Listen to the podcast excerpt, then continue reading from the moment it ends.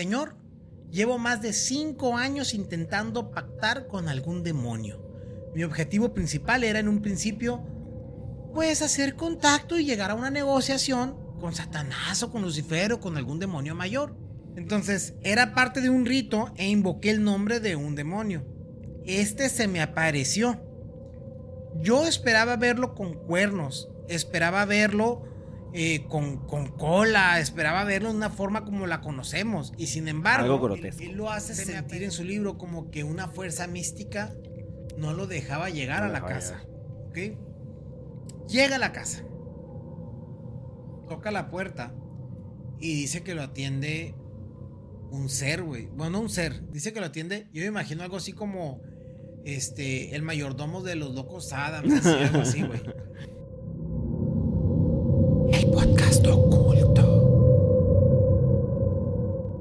Oye, pues déjame darte el contexto entonces de lo que era la mano peluda en esa época, güey. A ver. Allá por el 2002, que ya había internet, no era fácil encontrar radio abierta, o sea, por ejemplo, en Guaymas solo tenías la 105.3, o sea, en FM y que tú dijeras buena calidad. En esa época de radio tenías pues la FM 105.3 y, y tenías la 99.5. Se me hace increíble que eso se haya transmitido en Guaymas, güey. Es que no se transmitió en Guaymas. Ah, ¿cómo lo Ese es el tema. Entonces, como nada más eran, o sea, sí habían algunas estaciones de radios, pero su programación era tediosa o era aburrida o era siempre música que a mí no me gusta. Sí. Buscaba contenido por internet que pudiera escuchar. Y me topé con la página de Radio Fórmula. Radio Fórmula en esa página, e, en esa época, saca este, sus programas al aire, eh, transmisión por internet, y me topo con mi programa favorito que era el Panda Show. Ok. O sea, no era la mano peluda, era el Panda Show. Me suena más chingo. El Panda Show Internacional. Entonces, ese programa era un programa de, de bromas telefónicas, güey. Buenísimo, güey. Muy bueno, güey. Entonces, estábamos, haz de cuenta tú y yo aquí, en un en vivo, y, y, te hablaba, hola, ¿cómo estás, Daniel? ¿Cómo estás, Sixto? Oigan, ayúdenme, le quiero hacer una broma a mi mamá. Eh, quiero decirle que la prueba es positiva y quiero que llamen ustedes diciendo que son de laboratorio químico para darle el resultado de la prueba telefónica y que se lo digan a mi mamá y que se encabrone a mi mamá y, y baralá. y luego quiero que tú finjas que eres mi novio y que te lo voy a pasar a mi mamá para que se peleen. Y sácatelas, güey. Entonces yo hablaba acá, ¿no? Y le marcaba a su mamá. Y es de que, ¿qué tal? Buenas tardes, eh, señorita Marlene, tengo aquí sus resultados. No, yo no soy la señorita Marlene. Ah, disculpe, necesito hablar con la señorita Marlene para hacerle saber sus resultados de embarazo. y entonces la mamá empieza, ¿y cómo que, de qué estás hablando? Y boom, ya te enganchaba y de que sí, es que salió positivo y se lo tengo que hacer saber, señora, me la puede comunicar. Y a la madre, y empieza el desmadre, güey. Y se hacía una novela en vivo, el panda ahí, este, haciendo la voz de, ¿qué pasó, suegrita? ¿Cómo estás? Y no, güey, olvídate. No, no, yo aquí la mi jaina la voy a hacer mi reina. Y no, güey, no, la hacías leña a la señora. Y al final cerrabas la broma con, mamá, ¿cómo se escucha el Panda Show? Ah, Esto es una broma, güey. Y a la vez eran geniales, güey. Me acuerdo de algunas de las bromas que a mí más me encantaron, pero todas eran muy buenas, güey. Este. Y ya, e, eso a mí me gustaba mucho. Pero después del Panda Show, seguía la mano peluda, güey. Entonces, como solo escuchaba la radio por internet en el despacho, cuando estaba trabajando, porque mi mamá me pedía ayuda y a esas, esas horas se quedaba ahí trabajando este, en ocasiones. ¿Cómo a qué hora era la mano peluda? A las. Sí, cuando había diferencia de dos horas, era a las 7 de la noche aquí en, Guaymas. Ah, ok. Este, y cuando era la diferencia de una hora, pues era a las 8. Y en esa época, en verano del 2002, güey, yo estaba ayudándole a mi mamá con algo en el despacho, güey. Y era un día que nos tocó quedarnos tarde puse la mano peluda, güey. O sea, estás escuchando el Panda Show y, después del Panda siguió la, mano, peluda, y nomás no lo quitaste. No lo quité. Pero ya sabía que de qué se trata la mano peluda. Contexto, la mano peluda es un programa de la Ciudad de México que en aquel entonces estaba siendo eh, dirigido por Juan Ramón Sáenz. Y eh, era un programa donde la gente hablaba para compartir sus historias de miedo. Entonces, eh, como que hablaban antes y te decían, ok, este, te voy a hablar para que me cuentes tu historia.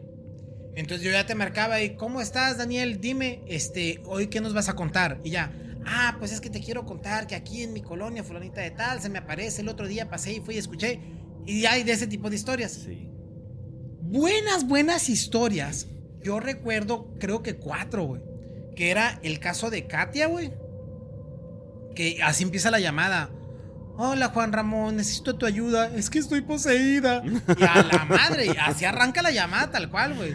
Y ya te cuenta su historia. Luego había otra historia que era el caso de no sé, no me acuerdo de quién, pero habla una mamá, güey. Habla la mamá preocupada porque el hijo está como mal, poseído y bien gacho, güey. O sea, tú no sabes ya si es verdad o mentiras, me explico, porque pues, pues, hay cada caso. Pero ese caso, el de la mamá, se asusta porque su hijo está levitando frente a ella, güey. No, está bien zarra, güey. O sea, está bien zarra porque escuchas la desesperación de la madre en el momento en el que está pidiendo ayuda, güey. Y se cortaban las llamadas, güey. Entonces te quedabas como que ¿Qué pasó? Y Juan Ramón se daba la tarea de ubicar, decía, hey, si hay había alguien que sepa quién es esta persona, écheme la mano, vaya con ella, díganle, e intentaban ayudar de ese modo a través la de La mayoría eran historias X. Personales, o... sea, no era como que el caso de, no, no, no, no, eran historias que me pasó a mí, te la voy a contar. Sí, pero por lo que escucho que dices, no siempre había buenas historias. No siempre, no, pues imagínate es, es que el otro día me levanté a las 3 de la mañana y venían, venían ruidos extraños del cuarto de mi mamá. Se escuchaba como que, ¡ay! ¡ay! Pues, güey, está divertido, güey. Eh. Está cabrón. Sí, güey, entonces, este. Hay de historias de historias. Eh, güey, si sea miedo, güey. está el caso de, la, de caso Clarita. Eh, el caso de Katia, ah, el caso de Clarita, creo que es ese, el caso de Katia. Pero definitivamente el más famoso es el caso Josué. Pero no es famoso nada más por la llamada, sino porque terminó en la muerte de Juan Ramón Sáenz. Bueno, ahorita lo discutimos. Ese es el tema, ajá. O sea, ese es el tema que lo disparó, el que lo hizo. El que lo hizo de qué pasó con el caso Josué sí. y cómo es que muere Juan Ramón Sáenz. Porque el tema de que este vato sea un parasitólogo, güey. Y bueno, te voy a contar la historia. Vamos contando la historia, güey. Vamos a contar la historia. Estuvimos debatiendo si la poníamos o no, pero decidimos mejor narrarla para la más agilidad, vaya. Vaya. Entonces, inicia con Juan Ramón Sáenz en el programa y presentando y diciendo, este es un programa especial y hoy le presentamos el caso impactante de Josué. Josué Velázquez desde el Monte, California, ¿Cómo está usted? Buenas noches. Y se arranca, ¿no, güey? Habla Josué. Muy buenas noches, señor, le dice. este Josué habla siempre con un gran respeto a la persona, con gran educación. Sí. Nunca se escucha como que sea una persona eh, que falta el respeto fácil, ¿no? Siempre se escucha muy así, ¿no? Muy buenas noches, señor. Para mí es verdaderamente honroso, güey. Dice, la palabra honroso, ¿quién la usa, güey? Honroso en gente mexicana logre tan distinguido programa, aunque llegue a todo el mundo por vía internet. Eh, le escribía que es muy importante poder platicar con usted. Muchísimas gracias. Y ya, Juan Ramón, muy amable, muchas gracias. Y luego Josué no se andaba con miramientos, güey. Y directito dice, Señor, llevo más de cinco años intentando pactar con algún demonio. Mi objetivo principal era en un principio puedes hacer contacto y llegar a una negociación con Satanás o con Lucifer o con algún demonio mayor. Y Juan Ramón pregunta, oye, pues, pero ¿para qué quieres contactar? Ahora, me sorprende mucho cómo Josué te lo platica como un morro, ¿sabes? Es decir, ese pensamiento de, pues, hacer un negocio ahí, tranquilón, implica desconocimiento, implica falta de respeto desde mi punto de vista. Es, ¿cómo que quieres negociar, carnal? O sea, pues, ¿con qué vas a negociar, güey, no? Tan quitado la pena. Quiero negociar con un Claro, güey. Ahora, Josué, a la edad de 14 años, dice, eh, mi familia entra en una crisis económica severa. Perdimos cuanto teníamos. Todos acostumbrados a un estatus de vida diferente al que nos estábamos enfrentando, pues empecé a buscar posibilidades de cómo poder ayudar a la economía de mi familia. Ojo, 14 años, güey, ¿no? Pero la llamada no fue con 14 años. No, no, no, claro que no. Fue los 5 años después. Eh, pues estás hablando ya de los. 19. Al menos a unos 19, 20, años. Entonces, debo comentarles que fueron tantas las cosas que yo buscaba en que llegó un punto, señor, que encontré un libro de brujería y con la forma de pactar con un demonio llamado Lucifugo Rofocale. Así se llamaba. Qué bonito nombre. Si no lograba hacer contacto con este demonio que estaba bajo el dominio de Satanás o de ver seguro de Lucifer o cualquiera que sea el nombre que éste podía, eh, quería pedirle tantísimas cosas como bienes materiales, ¿no? Mi objetivo principal era en un principio tener dinero. Todo sé que suena muy brusco y muy grotesco, pero yo quería tenerlo todo. Así que, pues, ¿quién me pudiera dar todo? Pues dije, pues el demonio. Pues sí, ¿qué más? Porque pues le pedí a Dios y no, no tuve respuesta y pues eh, empecé a hacerme de textos, empecé a hacerme de literatura y yo quería hacer las cosas bien. Y consulté a los brujos. Carnal, hacer las cosas bien no es ir a consultar brujos, güey. Hacer las cosas bien es partirte la madre, jalar, ponerte a trabajar, güey. Pero bueno, él quería hacer las cosas bien y consultó a brujos. Consultó a todos y les preguntaba si directamente quería hacer un pacto con el diablo, es lo que les preguntaba. Oye, ¿era eso o consultar a, los emprendedores? Sí, a Carlos Muñoz. a Carlos Muñoz, está cabrón. Pero yo no le quiero dar a ese señor mi alma. Y, no, y, y yo no estoy dispuesto a ofrecer mi alma. Tal vez negociar con otra cosa. Yo estaba dispuesto, señor, no, o sea, a, a matar gente para obtener lo que yo quería. Negociando el carnal. Negociando, ¿no? Tengo 20 años, señor, y encontré otro texto en hebreo antiguo donde había un pacto que refería a una de las maneras más usuales en la antigüedad para hacer contacto con Satanás. En forma de una invocación empecé a orar, algo que aprendí infinidad de oraciones, infinidad de rezos, infinidad de llamamientos, y le pedía, aparéceteme.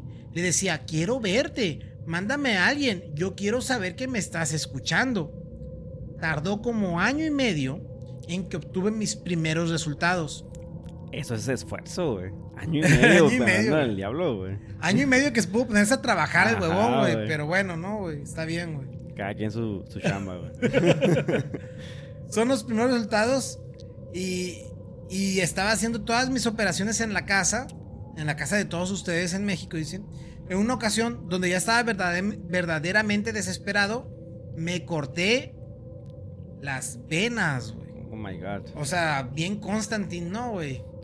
Justo acá, güey, para. Sí, sí, sí. Entonces, era parte de un rito e invoqué el nombre de un demonio. Este se me apareció. Yo esperaba verlo con cuernos, esperaba verlo eh, con, con, cola, esperaba verlo de una forma como la conocemos. Y sin embargo. Algo grotesco.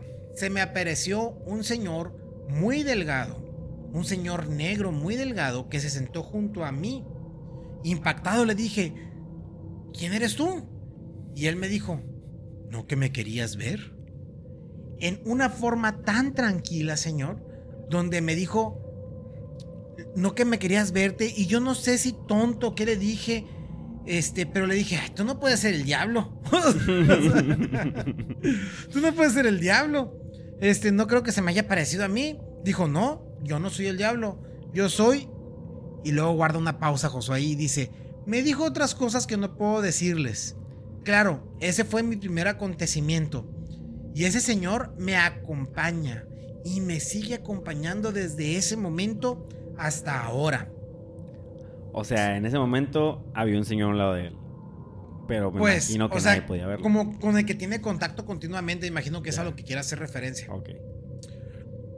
Señor, esta persona me enseñó tantísimas cosas. Me enseñó cómo hechizar un perro, cómo inducir efectos benignos o malignos a la gente.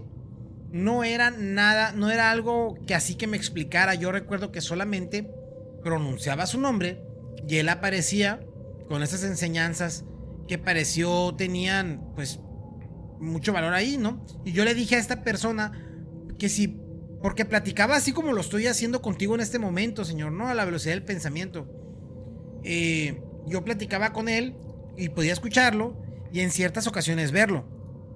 Y yo le dije a él que yo no quería saber nada y yo lo que quería era dinero o sea, este vato le estaba enseñando a hacer cosas, pero este vato, no, güey, yo quiero lana, güey, dame lana, güey. A mí me vale madres. Yo quiero quería dinero. era dinero. Eh, que yo que quería muchas cosas, incluso elaboró una lista donde incluían tantas de las cosas que yo eh, quería y ellos pedían, y ellos me pedían, él me dijo que eso no era necesario, que yo le hiciera solo caso a él y que él iba a poder obtener de la gente lo que yo quisiera de ellas. Él me explicaba que yo tenía que aprender de él y que tenía que traer a otro, a otros de mis otros seis compañeros, a otros tantos de mis amistades, amigos, pues yo dije compañeros, porque en ese momento me encontraba en la secundaria y que juntos debíamos hacer una ceremonia como la que me estuvo preparando alrededor de ocho meses. Él me dijo que me había de obsequiar en ese momento infinidad de cosas materiales y que yo no podía este, no aceptarlo. Lo que quería el demonio era que hiciera un ritual junto con sus amigos. Sí, pero también como que le estaba enseñando a hacer cosas. Como que lo estaban preparando. Estaban preparando para ser un heredero, tal vez. ¿Quién sabe? Yo tenía mucho miedo, te repito, pero de igual forma, mucho valor. Porque yo sabía lo que quería, lo que andaba buscando y eso es lo que quería. Y yo no quería que a mi familia le pasara nada y yo no quería que a mí me pasara nada porque me daba miedo arder allí en los lagos del infierno. Pues, güey, ya invocaste un demonio, güey. O sea, ¿qué, qué caso tiene preocuparte por el infierno ahora, güey? Él me dijo que no me haría nada, que lo único que tenía que hacer era conseguir, me recuerdo, me pidió un macho cabrío. Obviamente lo conseguí. Con mis compañeros hicimos una ceremonia. Estas cosas fueron más y más fuertes. O sea, ya estaba haciendo su grupito ahí de, de, de su séquito, ¿no? Estas cosas eran más y más fuertes hasta que en una ocasión me dijo que yo tenía que traer a un bebé que acababa de nacer que lo tenía una señora de ahí muy humilde. Y estuve a punto de hacerlo, de ir a robarlo. Fuck. Ya me había preparado todas las cosas en el, en el altar. Le digo en un principio, teníamos, tenía, yo me uní en un centro de operaciones y mi lugar de refugio en la casa, en el tercer nivel, después lo hice en el cerro, porque él me lo pidió, que me, me pidió especificaciones y yo empecé a dudar mucho, señor, porque no sé si sea muy incrédulo yo, pero hablaba con brujos, platicaba con gente espiritista, los espiritualistas con chamanes, y yo busqué muchas opciones, mucha gente me regañó bastante. Hasta que una vez yo me rebelé y le dije que ya no quería saber nada de él, porque yo lo que quería era dinero, y nada más me traías puras vueltas y vueltas. O sea, este dato ya, güey, se había cansado de ser el mandadero, güey. O sea, se volvió un como, como lo dicen en la maquila, el chalán. Ándale, el chalán de un demonio ahí. el chalán de un demonio. Eh, para esto ya habían pasado muchísimos meses y encontré otro libro en el que empecé a hacer las invocaciones en la propia sala de mi casa. Eran las 10 de la noche, recuerdo cuando empecé, y a la luz de la mañana, señor, exhausto, yo ya este, iba a ir a descansar a la recámara, que es cuando veo que a mi madre la estaba atacando un cerdo. Un marrano que no estaba en sus cuatro patas. Eh, güey, no le digas de mi papá, güey. Siendo en las dos traseras. Pero marrano que estaba parado y con sus manos, no sé cómo referirme, estaba jalando a mi madre. Mi madre estaba desmayada o inconsciente. Pero el marrano no hablaba, pero gritaba y no eran chillidos de los normales, eran... Eh, no, no tengo forma de describirlo, señor eh, en mi madre recuerdo la dejó caer y yo le grité que no me espantaba en ese momento yo, yo le dije, oye ya, está bueno, estuvo bueno. Y yo le hablé y estaba muy cerrado, estábamos, no sé qué me pasaba, dice. Y le hablé y me dijo que lo acompañara y yo fui con el Señor. En él recuerdo que al salir de la puerta principal de la casa y eh, más o menos lo que yo sentía es que yo estaba en mis cinco sentidos. Le recuerdo que es que estaba tomando el tiempo como muy, muy repetidamente, como forma de dar... Oye, por, por cómo estás narrando, se puede notar que Josué está muy nervioso, ¿no? Durante la llamada. Sí, durante la llamada como que él estaba ligando... Mira, yo no sé si estaba inventando o ligando el recuerdo, pero estaba armando esta historia que ya sea que le imaginó o no, estaba como que refiriendo también a su sentir, pues, ¿no? Digo, luego hay un giro de acontecimientos que te queda, pues yo también estaría nervioso en esa situación, ¿no? Claro. Pero, pues ahorita llegamos a eso. Eh, me di cuenta de que no era un sueño, sino que ya habiendo tenido u obtenido un resultado por invocar a Satanás, claro, recuerdo que llegamos al cerro, a donde yo tenía este centro de operaciones, que estaba ubicado donde hay una cueva, muy conocida de ese lugar. Y me metió ahí, porque fue con el, con el coche de dos patas, ¿no? Pues, cuando ya llegué, ya no era un señor, eh, eh, ya no era un coche, era un señor moviéndose, moviendo un puerco, ya, ya no, o sea, ya no era un puerco moviéndose, ya era un señor. Y después era una mujer, es decir, cambiaba en forma constante. Pues no sé si estamos hablando de un shapeshifter, no sé si estamos hablando de algo más. ¿Un, un cambiapieles? Un cambiapieles o un... ¿Cómo le estábamos llamando el otro día? No sé, güey. Un, Yo no vi en ese podcast. Un skinwalker, güey. Simón. Un skinwalker. Me espanté. Y le dije, oye, yo quiero hablar contigo. eh, quiero hablar contigo. Me da, me, me da miedo, le decía yo. Le gritaba porque no lo veía. Yo quiero hablar contigo. Así que él me dormitaba. Ah, lo hacía dormir. Como que lo estaba, lo, lo- lo hacía dormir. Me dormitaba. Recuerdo que esas personas me tocaban mucho la frente cada vez que lo hacían, yo me desvanecía. Yo perdía conocimiento. En este episodio de tantas experiencias que a lo largo de tantos años he acumulado, le repito, habían varias personas. Yo estuve 21 días adentro de esta cueva. Yo podía ver a la gente que entraba. Yo podía ver tantas cosas. Y yo cautivo donde estaba tal vez. Yo seguía ahí tantos días porque yo nunca quise salir. Yo me sentía bien. En una cueva, En carnal. una cueva, güey. Vivió en una cueva 21 días. Pues Fuck. es lo que él dice.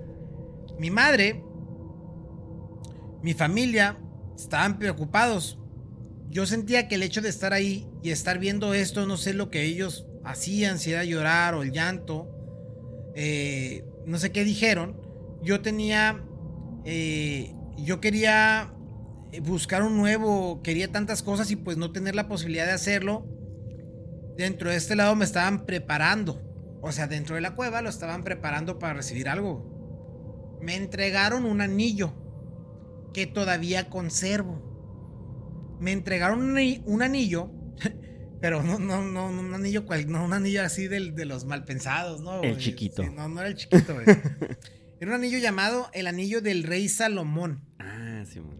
Es un anillo de dominio. El anillo del rey Salomón. Es un artículo mítico, ¿no? No Pues te da más, más 10 de destreza, güey. Más 15 de, de- invisibilidad, güey. El anillo del rey Salomón, güey. Era un anillo de dominio. Este, y dice, tengo el video. Me dijeron que yo al recibirlo había un espíritu que lo iba a acompañar. Y cuando yo hice el llamamiento de algún demonio, de algún ser bajo el dominio de Satanás, al que se me tenía que aparecer y me podía dar lo que quisiera solo para mí, para poder obtener este anillo, tenía que dar a un familiar. Y no sé si tontamente o cómo actué, dije, ¿mi madre? Pues no, la quiero mucho. ¿A mis hermanos? Pues no, porque lo estoy haciendo pues por ello.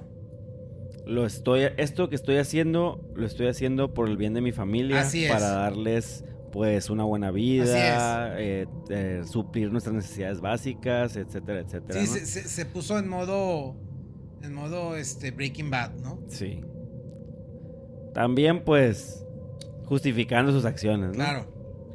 A mi abuela, pues ya, ya está grande, ya le tocó fiesta, ya vivió.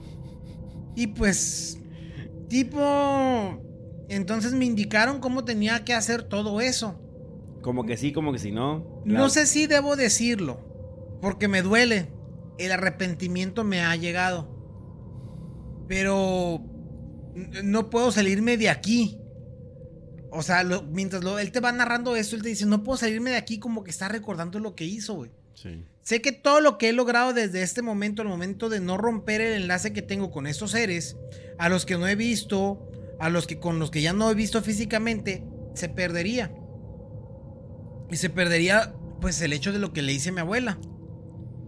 Entonces la dormí con formol y repitiendo las oraciones y toda la noche lo que tuve que hacer en la noche.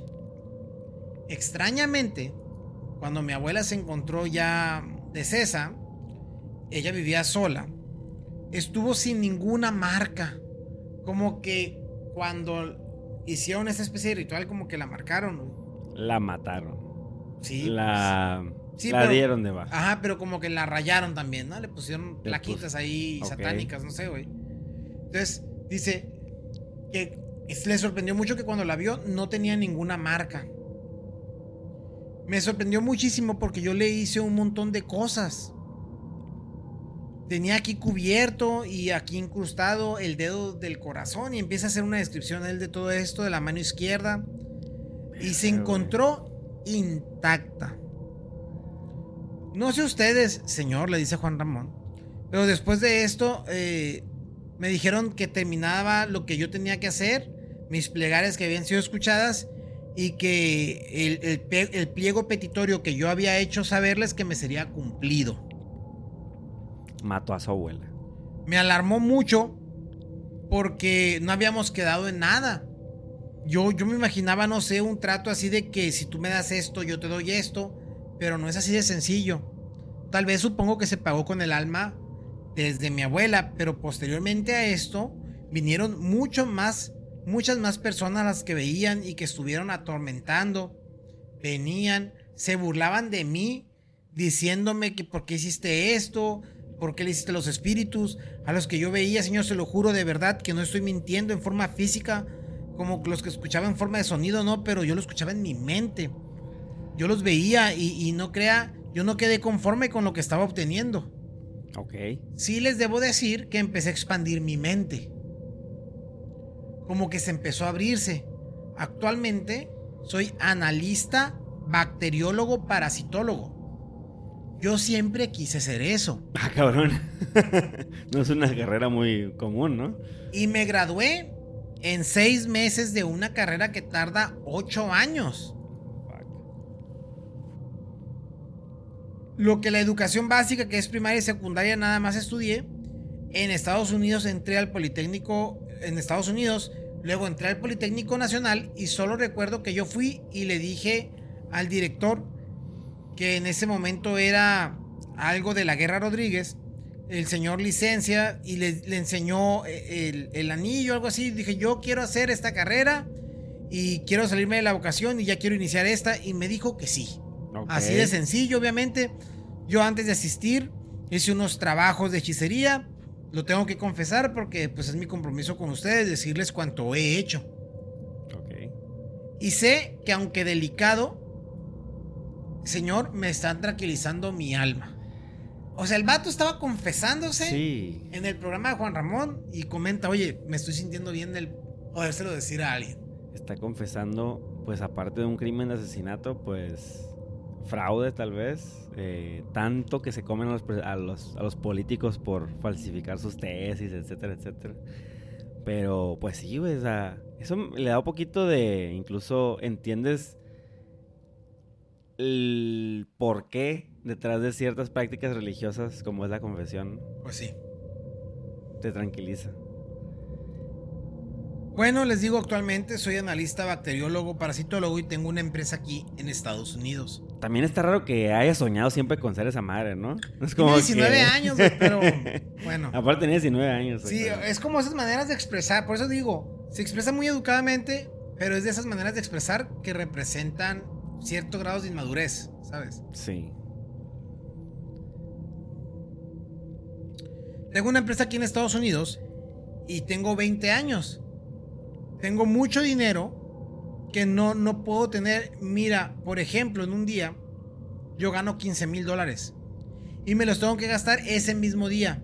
Porque si no, al otro día no tengo nada. Y tengo que hacer unas cosas malas, pues, para poder volver a decir, ok. Entonces, lo que gane un día, tengo que repartirlo ese mismo día. Y si puedo gastar 15 mil dólares en un día, le pregunta a Juan Ramón, oye, es un chingo de lana, ¿cómo puedes gastarse 15 mil dólares en un día? Y él dice, ¿en qué se gasta 15 mil dólares? Son 150 mil pesos.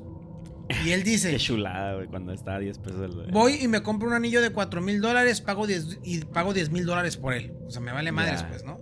Eh, Problemas que quiero tener. Ajá, o sea, no. Por él así muchas cosas. así como usted me dice, me puedo gastar todo ese dinero, pero me hace sufrir mucho porque es un tormento. No saben, o sea, no lo puedo tirar, no lo puedo quemar. Ese dinero que recibo, si lo regalo, eh, si, o sea, me, pueden pasar cosas a mí. No, no lo hago porque tengo indicaciones de que si ese dinero, por ejemplo, llegase con este eh, a darse a limosna, con ese dinero, entonces con ese sentimiento de ayudar no sirve porque a mí me va mal, porque me pasan cosas muy feas, como también le platicaré el martes pasado. Eh, eh, pasados años estamos realizando con algunos tratos para la compra de un predio, unos acres aquí en California. Y yo vi a un señor, uno de los trabajadores de una empresa de concesión que estaban allí arreglando el terreno, diciendo que tenía muchos problemas. Yo pues sentí la necesidad de ayudar, le di dinero y cuando llegué a la casa, señor, inmediatamente me atacó una mujer. esa mujer, esa mujer, que es la primera vez que yo veía y que desde ese momento está aquí conmigo. Ahorita está aquí a mi espalda, dice. Imagínate en la llamada, güey, en esa época. Si te quedas como que a la bestia, güey. Ese fue uno de los momentos que yo me acuerdo de morrito que impactado cuando le dice que está ahí con él, güey. Claro, güey. Que lo está viendo, que lo está observando. Y empieza su descripción, güey. Te dice, es una mujer blanca, muy delgada, cabello negro, como a la mitad de la espalda, y no tiene pies. No está, no sé, no sé si flote, porque es la única, es la única vez que vi que no tenía pies. Brincó así para el techo y vi que el vestido se elevó y no le vi esa mujer está ahorita como vigilando aquí atrás de mí. No quiero voltear atrás porque tiene una boca muy muy grande y una lengua también bastante grande. Cuando se va esa mujer, no sé si yo me abrí la puerta o abrí la puerta de la casa porque vivo solo en la casa y me permiten de un sitio porque y luego hace así como que me está molestando mucho. Y bueno, está ataca y ataca y así de frente porque me trata de ahorcar y me dice que qué me está pasando, que por qué no entiendes, pues me dice, ¿por qué no entiendes? Yo le dije, pero ¿qué te pasa? O sea, es algo para mí tan común, señor, ver este tipo de escenas. Y por eso me refiero así con esas palabras, se lo narro de esa misma forma, eh, porque esta mujer ahora está sentada frente de mí. a ver, güey, ¿qué está pasando? Entonces el vato te describía, el vato te está describiendo que gana mucha lana, güey. Si esa lana la regala le va mal, que cuando lo hizo, esta mujer lo atacaba, güey. Y que ahorita, mientras estaba haciendo esta llamada, güey, estaba como empezando a ser molestado por esta mujer. Que. Y dice: Le explicaré, le explicaré qué estamos haciendo en este momento. En este momento, bueno, se fue a Saleado, que es un pasillo. Ahí van caminando unos 20 metros y va a llegar una recámara. No sé si a dónde vaya esta persona. Y ahí Justo ahí en ese momento, a Josué, la voz se le pone temerosa. Sí. Como que, ¡ala! Y luego dice, por Dios, hace muchas cosas. Estoy un poco alterado. Que dice que eso me, es que me está pasando algo muy raro, señor. He presenciado cosas y he visto cosas de las que no me han atemorizado. Sin embargo, en este momento que estoy platicando con ustedes y aquí con esta persona, eso es una sensación verdaderamente como nunca lo había eh, sentido. Escucho que me está gritando, escucho que me está gritando, pero lo dice con un tono como, escucho que me está gritando. O, sea, se le, escucha alterado cuando escuchas la llamada. Alterado sin perder la formalidad, ¿no? Así es, sin tener la formalidad. Escucho que me está gritando. Yo, yo tengo otro nombre que no, no, no, no, no le daré en esta ocasión. Es un nombre real, dice. Güey, a mí me llama tanta la atención algunas descripciones de las palabras claves que él utiliza, porque a ver, ¿cómo que es un nombre real? O sea, como que lo bautizaron o le pusieron otro nombre, ¿sabes? Sí. Por eso no me espanta. Ya, este, ya me tranquilicé. Tengo, tengo en mi, en mi poder este anillo que me pidieron que puedo mirar muchas cosas. Eh, la otra mano es un símbolo, no sé cómo se llama, pero lo explicaré como es una, es una punta como si fuera de flecha que trae como si fuese una cruz cristiana invertida y en el puño traigo un ojo de cristal o algo así. Yo sé que eso es muy malo porque eso, pero yo me puedo controlar. por supuesto que sé que me puedo controlar. Imagínate, o sea, él mientras estaba en la llamada, se estaba intentando controlar de lo que estaba pasando en su casa y él, yo me puedo controlar, yo me puedo controlar. Entonces, sí está en la llamada, pero a la vez está consolando a sí mismo en ese momento. ¿qué, ¿qué, estará pensando? ¿Qué habrá estado pensando Juan Ramón en ese momento, güey? Estaba poniéndole mucha atención. O sea, y, creo que estaba intentando incluso contactar a, un padre. Ajá. Que es uno de los que también falleció, güey. uno de los que falleció, Entonces, no sé si decir lo que le voy a decir parezca contradictorio o parezca absurdo. Pero yo sigo creyendo en el Dios de la Biblia, precisamente la que inculcó mucho en mí la posibilidad, porque cuando yo, le, yo leía la existencia de algún ser maligno y de todo eso, bueno, sí, la Biblia habla sobre que existe, entonces dije, si ha de existir el demonio, entonces sí habrá alguien que me pueda ayudar. ¿Por qué? Porque él dice, oye, yo ya comprobé la existencia del malo, pero no puedo tangibilizar la existencia del bueno, ¿sabes? Pero si existe el malo, tiene que existir el bueno, ya le dice su lógica.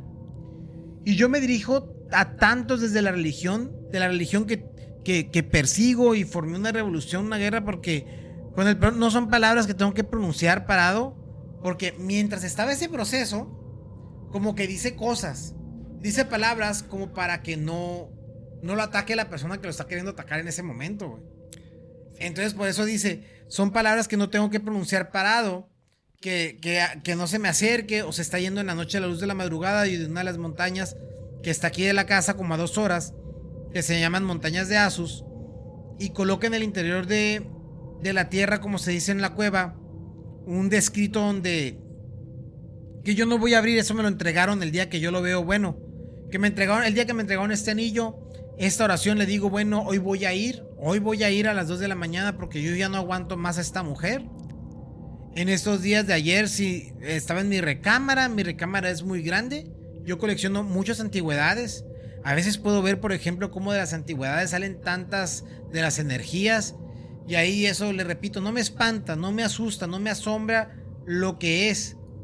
Eh, esta mujer sí se me acercó y me empezó a besar y me empezó a tocar, me empezó así como si fuera que me que fuera con ella, pero bueno, después de esto me dijo que yo tenía que hacer ciertas cosas con ella.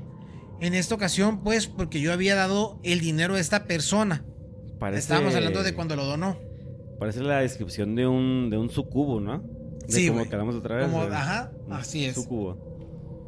Porque yo me quiero salir ya de esto, no sé cómo explicar, yo quiero romper lo que hice, yo quiero romper la negociación, yo de verdad me he arrepentido del corazón y le he gritado a Dios, Dios mío, pero es perdón por haber negado de ti. Y, y, cuando yo le hablaba al demonio, él me contestaba inmediatamente y yo le he pedido que ponga en mi camino gente que me pueda ayudar. Este, que no simplemente me diga qué es lo que yo deba hacer. Y desgraciadamente no encontramos, no podemos hacer el contacto, eh, y ahí dice Juan Ramón Sáenz, ¿no? Eh, no podemos encontrar contacto con el pastor Roberto, el pastor Roberto Guaso. Eh, en él recomiendo mucho y ojalá pudiera hacerlo y luego ya habla. Yo estaba iniciado en esto, yo no quería que me encontraran libritos de, de brujería brillosa o cualquiera. Yo quiero buscar cosas grandes. Aprendí latín, griego y hebreo antiguo ahora los seis idiomas aprendidos y además, porque estoy encontrando esos idiomas y estas lenguas, ya se encontraban textos que hablaban de verdaderas ceremonias satánicas, verdaderas, donde yo podía asegurar cada vez más mi éxito, ya que ya lo que lo he logrado no les puedo asegurar que al diablo jamás se le va a ver. Lo que yo he visto han sido demonios, lo que yo he visto han sido energías igual magnéticas y malignas y horrorosas y despreciables, pero yo siento que no puedo hablar con el diablo. O sea, el vato dice, he hablado con todo, pero no con el... Con el mero con mero. el mero mero, güey. Y por eso voy a ir hoy a las 2 de la mañana a esta montaña. Fuck. Ok. Y Juan Ramón ya tenía a un contacto de un pastor para que lo fuera sí, a evangelizar Sí, siempre tenía un pastor que le ayudaba con ese tipo de cosas, ¿no? Eh, y ya este como que se altera un poquito y van a un comercial y ya continúan y ya empezamos, ¿no? Continuamos, continuamos, adelante. Ya, más, ya está más tranquilo, ¿verdad? Y ya le responde Josué. Sí, señor, muchas gracias. Bueno, le digo, voy a ir porque tengo, es que me da mucho miedo porque yo no me quiero morir. Porque no he podido disfrutar lo que he tenido. Me levanto a las 4 de la mañana y tengo que ir al trabajo. Tengo que ir a las juntas. Yo quería mucho dinero para, para poder divertirme. para encontrar a una mujer. Para irme a viajar. Y nunca lo he hecho. Tengo dinero. Pero no, no lo disfruto. Claro. Cuando voy, van a pasar los años. Me entregaron, señor. Soy una persona con conocimiento científico directamente de la profesión que tengo.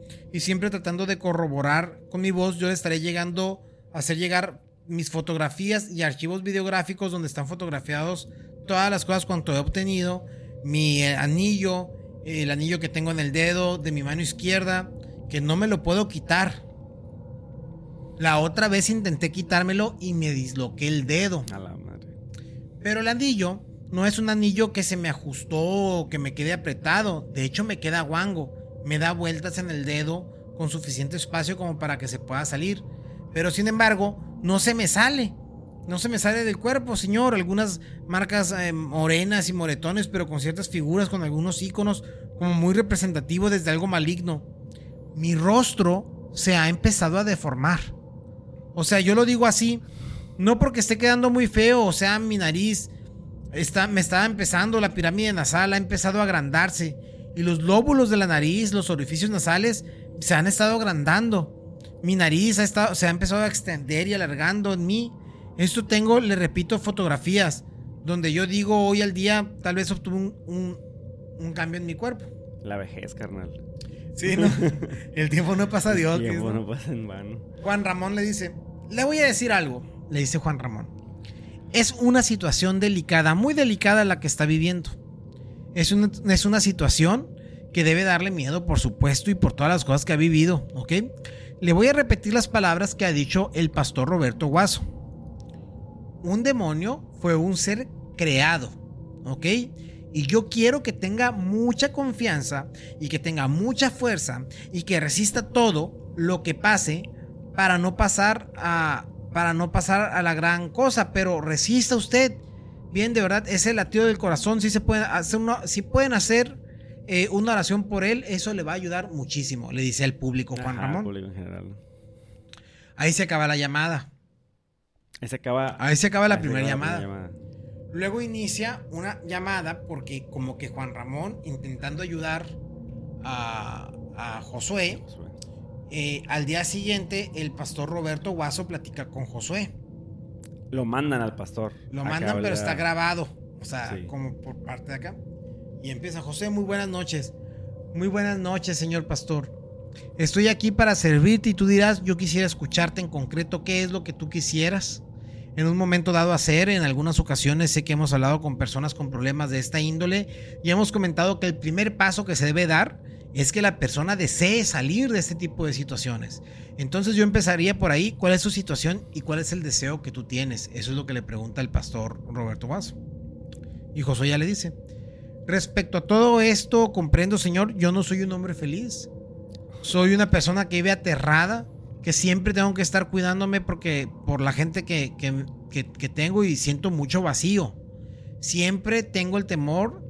He intentado infinidad de veces, Señor, infinidad de veces de adaptarme.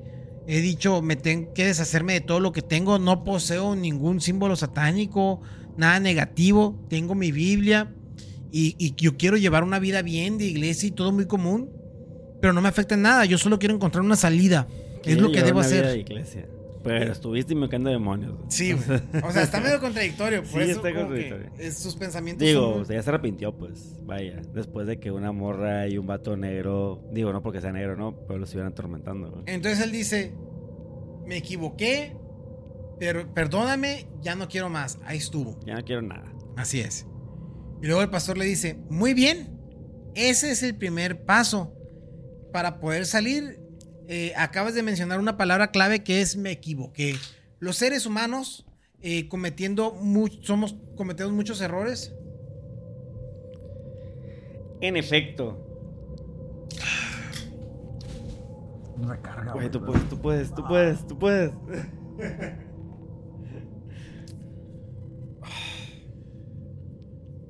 Güey, es, que está muy bueno este pinche caso, güey. Sí, güey. Me saca onda.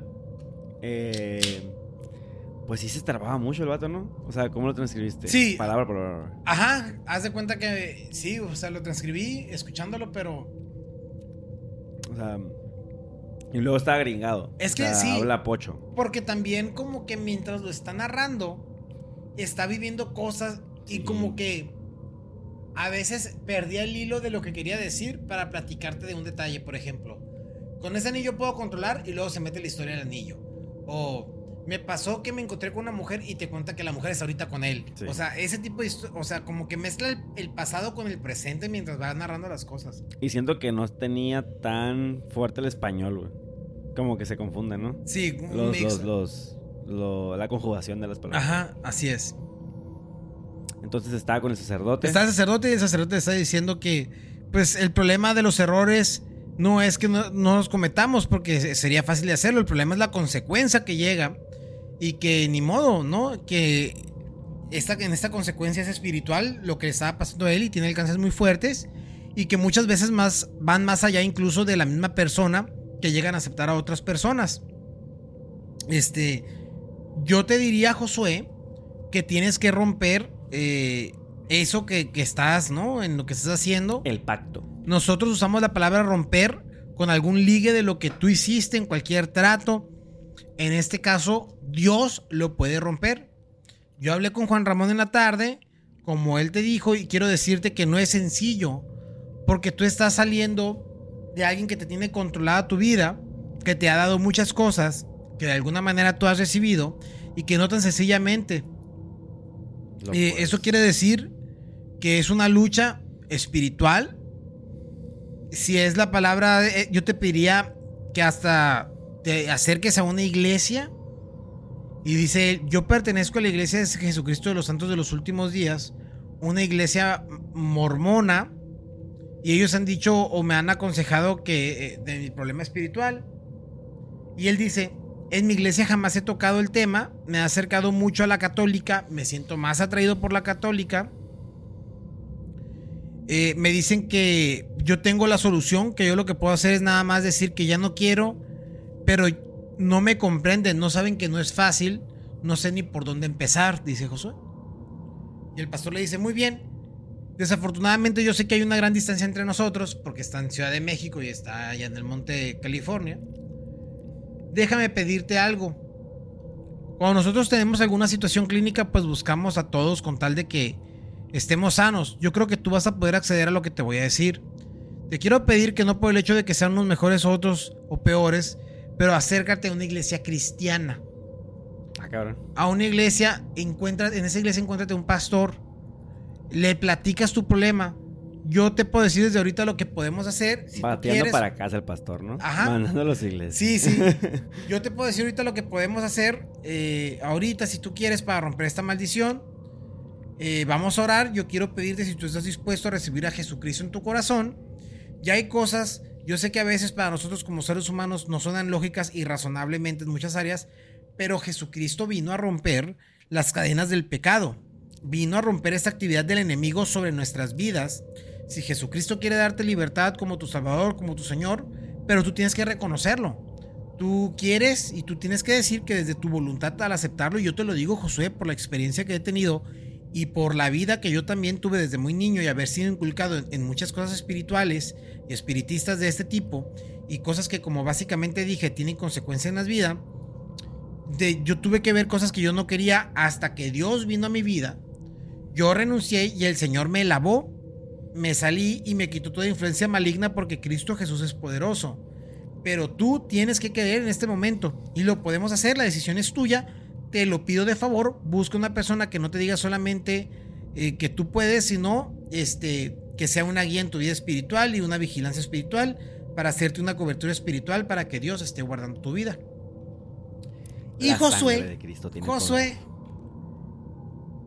en ese momento le dice, yo he hecho todo lo posible, pero yo, yo recuerdo las palabras de mamá que me decía que cuando yo tuviera un problema para resolverlo, tenía que ser con las mismas características del problema eh, que creía para que, para que apriete y tiene que ser de la misma madera. Así que yo le digo, lo intenté, le comentaba el pastor en la madrugada del día de hoy y durante toda la tarde traté de romper este pacto, esta negociación que hice eh, algunos años con Ceres y lo volví a llamar. Y, vinieron unidos y me dijeron que estaba a tanto que que estaba tonto porque era suponer esto, que era absurdo suponer esto, y que yo tenía eh, que lo que yo había recibido no lo puedo regresar, que ya no me quedaba otra opción. La única opción que he depositado toda mi fe es en el Señor Jesucristo. Le pido ayuda, ayúdame a retirar todo esto, pero no sé cómo. No, es difícil, Señor, porque, por ejemplo, yo pronuncio el nombre de algún ser y viene. Pero cuando yo le pido ayuda a Jesús o a Dios, no me ayudan y no siento nada. Ya. Entonces yo me quedo pensando en esto, güey. De, oye, que, fíjate, tardó año y medio en contactar. Sí. ¿No? Tardó año y medio en contactar. Estuvo chingue y chingue que quería hacer un, un trato, güey. Lo consiguió, hizo, aprendió idiomas, recibió. Pero a la hora de querer contactar con Dios, quiere que sea al instante, pues. Porque él ya está recibiendo todo lo demás al instante, güey. Sí.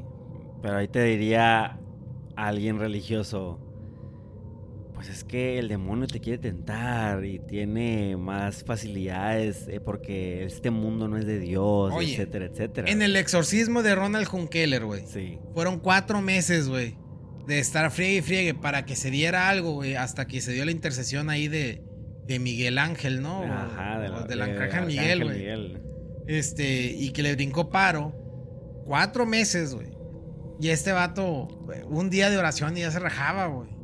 Fue, a, para empezar, fue al, fue al monte que dijo, ¿no? Así y los demonios le dijeron, ni mergas, de aquí ya no te sales. Así es. O sea, aquí esta madre es hasta que te mueras, carnal. Así es. Y pues, estás desesperado, eh, Josué quería que Dios lo ayudara en fa. En fa. Y luego dice, hay cuatro seres que no están aquí. No lo estoy viendo, pero sé que están afuera en el patio de la casa. No puedo salir de la casa, les digo, he tenido mucho miedo, señores, como nunca, pese a lo que he hecho, pese a lo que he intentado, pese a todo lo que he hecho, nunca había sentido un miedo como ahora. Me he puesto a reflexionar y tal vez supongo que es porque esto me demuestra como que voy por el camino correcto de que Dios me va a ayudar y que ellos lo que buscan es ponerme trabas en mi camino. Pero no me va a detener eso. Yo voy a ir a buscar y a seguir porque yo ya lo determiné y así como yo buscaba libros y resotas y oraciones para hacer esto a sí mismo, pues yo sé que puedo conseguir y lograr el alivio de Dios.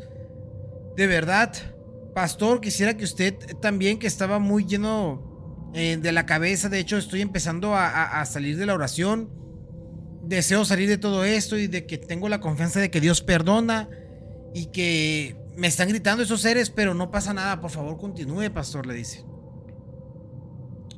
Y luego Juan Ramón habla y dice, eh, escuché las características que debe tener Josué, características de imponerse, imponerse mentalmente primeramente, espiritual o, meramente para que pueda controlar lo mental y lo físico. Y lo primero que tiene que hacer es clamar a Dios de una manera radical.